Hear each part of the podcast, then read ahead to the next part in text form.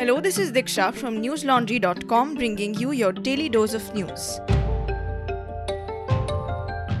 Today is Sunday, the 23rd of May. India recorded over 2,40,000 cases of COVID 19 and more than 3,700 deaths in the last 24 hours. The total COVID tally stood at the 2 crore 65 lakh mark, while the death toll inched closer to 3 lakh. These figures have been suspected to be heavy undercounts. Globally, COVID 19 has infected more than 166 million people so far, claiming the lives of more than 3.4 million. A new study by the United Kingdom has found that two doses of COVID vaccines offer strong protection against the B1617 variant of the virus first detected in India. According to the Financial Times, the data indicates that two doses offer 81% protection against the variant as compared to 33% protection offered by a single dose. The Union Health Ministry said in a statement today that 1.90 crore vaccine doses were still available with states and union territories, even as multiple states have halted their vaccination programs due to a shortage of vaccines. The central government yesterday urged medical professionals to stop the irrational use of steroids to treat COVID patients, adding that it was contributing to the increase in cases of mucormycosis or black fungus. According to the government, there are currently more than 8,800 cases of black fungus across the country. Delhi Chief Minister Arvind Kejriwal said today that the lockdown in the capital has been extended again till May 31. The CM added, however, that if COVID cases in the city continue to decline, the lockdown might be eased in a phased manner after May 31. In Uttarakhand, the COVID control room said today that more than 2,000 children below the age of 9 and more than 8,600 children between 10 and 19 years of age contracted COVID in the state between May 1 and May 20. Until yesterday, the state reported seven deaths due to black fungus according to official data. Our story of the week this time is the sinking of barge P305 when cyclone Tauktae hit the Arabian Sea. We shall come back to this later in the episode. Cyclone Yas, which formed due to a low pressure area over east central Bay of Bengal yesterday, is likely to turn into a very severe storm by May 25, according to the Indian Meteorological Department. The cyclone will move north to northwestwards and reach the coast of West Bengal, North Odisha, and Bangladesh on the morning of May 26. It is expected to cross these areas that evening. The director of the Regional Meteorological Center in Kolkata said that wind speeds are expected to reach 90 to 100 km per hour, increasing to 110 km per hour from May 26. The IMD said Gangetic West Bengal and North Odisha are likely to get light to moderate rainfall, with isolated areas receiving heavy showers on May 25 and 26. The rainfall is likely to intensify in Bengal. The agency has advised fishermen not to venture into the southeast and east central Bay of Bengal and Andaman Sea.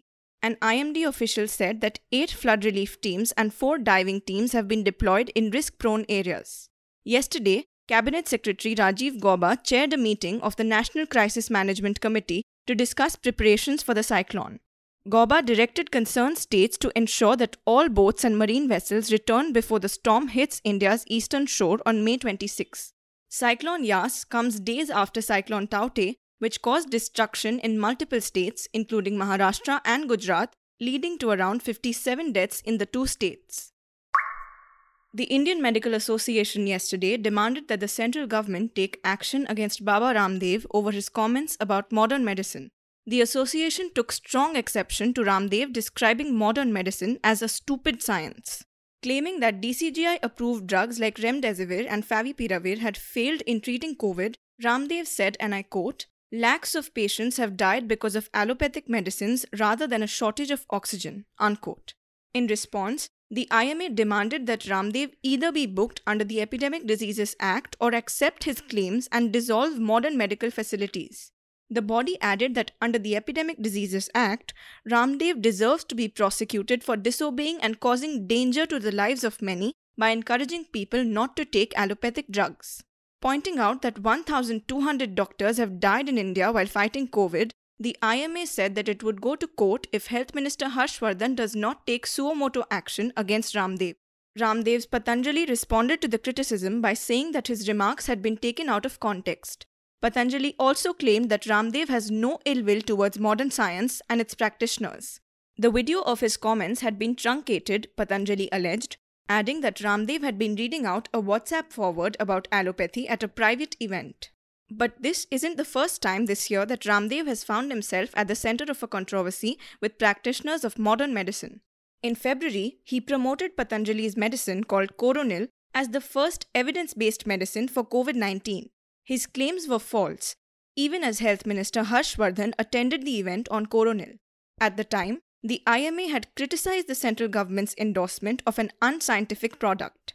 Ramdev's claims were far taller than this, though. He had said that the World Health Organization had given Coronil a license for sale in more than 150 countries. The WHO had later junked his claims. In another instance on May 4, Ramdev told the media that Patanjali runs a COVID center in Haridwar with 150 oxygen beds, ventilators, and a full fledged ICU for critical COVID patients. The center, set up in collaboration with the Uttarakhand government, was inaugurated on May 3, and plenty of TV news channels stepped up to give Ramdev a platform to talk it up. Unsurprisingly, his claims were literally too good to be true. Our reporters Ayush and Basant visited the center and found a non functional ICU ward, no ventilators, and an acute shortage of doctors and staff. The COVID wards didn't have roofs, and even the x ray machine did not have a technician to operate it. Read their report on newslaundry.com. It is titled Baba Ramdev's Haridwar COVID Center is all talk and no trousers. Why then did news channels uncritically allow Ramdev to parrot his claims? For starters, Patanjali has lately been one of the biggest advertisers on TV news channels. But unlike other media houses, we don't rely on Patanjali for ads, and we don't need to platform Ramdev's dubious claims. Instead, our work is powered by our subscribers, which allows us to ask tough questions and report on what matters. Help us tell more of these stories by visiting newslaundry.com and hitting that subscribe button on the top right corner. A basic subscription costs just 300 rupees a month. After a video went viral of an IAS officer in Chhattisgarh slapping a man for violating lockdown rules, the state's chief minister Bhupesh Baghel today removed the officer from his post. In the video, the collector of Surajpur district, Ranbir Sharma, was seen slapping a man while enforcing COVID restrictions in the district. Police officers then beat the man on Sharma's instruction. The video was widely shared on social media and was condemned by the IAS Officers Association. Sharma apologized for his actions while defending them. He said, and I quote, he was a 23 year old man overspeeding on a sports bike. He had a fake slip which claimed it was for vaccination. We have to be a little strict with people to ensure that lockdown norms are followed. However, I apologize for my behavior today. Unquote. Indian wrestler and Olympic medalist Sushil Kumar, who was wanted for his alleged involvement in a murder case, was arrested by the Delhi police this morning.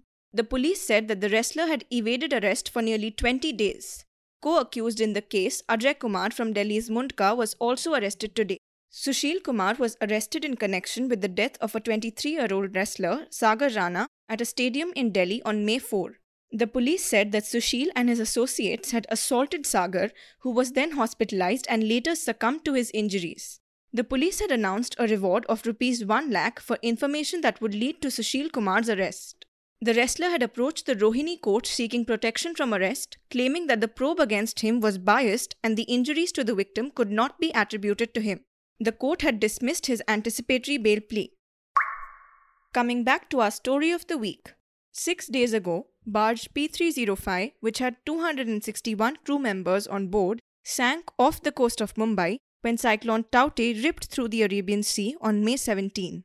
The tragedy left over 66 crew members dead, while 20 are still missing. P305 served as accommodation for workers contractually employed on oil rigs and platforms of the Oil and Natural Gas Corporation or ONGC. From Monday onward, the Indian Navy initiated search and rescue operations, rescuing 186 workers and recovering 66 bodies. The barge's wreckage was found by INS Makar yesterday. But why did P305 sink? Unlike other barges, the vessel did not return to the shore despite ONGC receiving cyclone warnings on May 11 and 13. The barge's chief engineer claimed that the vessel's captain or master also ignored warnings of bad weather. Survivors and families of those dead or missing have demanded accountability from ONGC, which in turn had contracted multiple companies for its offshore project. They believe it wasn't a natural disaster that led to the tragedy, it was negligence. My colleague Tanishka and I spoke to survivors who described their ordeal of fighting for their lives in the sea, waiting to be rescued. 32 year old Naresh Kharatmol told us, and I quote, I was in the water for 12 hours, wondering when I would die. The faces of my children kept flashing in front of my eyes. Unquote. Like other survivors who had to jump off the sinking barge, Naresh faced fierce winds with speeds of nearly 200 km per hour and waves as high as 10 meters. His 22 year old roommate on P305, Saurabh, is one of those still missing. Naresh holds all the big companies responsible for the loss of innocent lives. At the mortuary of Mumbai's JJ hospital on Thursday, we also met Maan and Satyendra Singh, who were tasked with identifying the body of their brother Upendra. Maan and Satyendra had been staying on a barge called Trinity Nissi right next to P305 except that their barge had returned to the shore after warnings were sounded for the impending cyclone. Maan believes that Afcons Infrastructure, a company contracted by ONGC for the project, chose to keep the barge in open water to save a few lakhs, since the project was due to be completed in a couple of days. Maan said, and I quote, This is murder. It is not a tragedy, just for some money and some gains. Unquote. ONGC and the contracted companies have laid the blame for the disaster on the barge captain Balwinder Singh, whom they claim decided not to return to the shore. An FIR has also been registered against Singh in Mumbai, but he is still missing in the sea. To know more, read our detailed report on newslaundry.com titled This is Murder, Not a Tragedy. Did negligence cause the P305 disaster? Let's move on to the international news. Mount Nyiragongo, a volcano in the Central African country of the Democratic Republic of Congo, erupted yesterday for the first time in nearly two decades. The country's government urged residents of the eastern city of Goma, overlooking the volcano, to evacuate after the eruption. According to news agency AFP, lava from the volcano approached Goma's airport late on Saturday. Thousands of residents carrying mattresses and other belongings fled the border city on foot, many towards the frontier of Rwanda. According to Reuters, Rwanda's ministry in charge of emergency management said that more than 3,500 Congolese have crossed the border.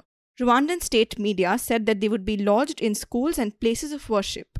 The Prime Minister of Democratic Republic of Congo convened an emergency meeting in the capital, Kinshasa, where the government activated an evacuation plan for Goma.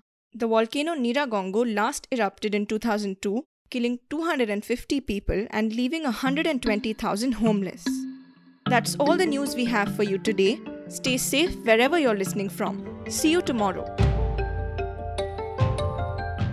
All the News Laundry podcasts are available on Stitcher, iTunes, and any other podcast platform. Please subscribe to News Laundry. Help us keep news independent. Catch all our podcasts on news, pop culture, current affairs, and sport, visit newslaundry.com. Follow us on Facebook, Twitter, and Instagram, and subscribe to our YouTube channel.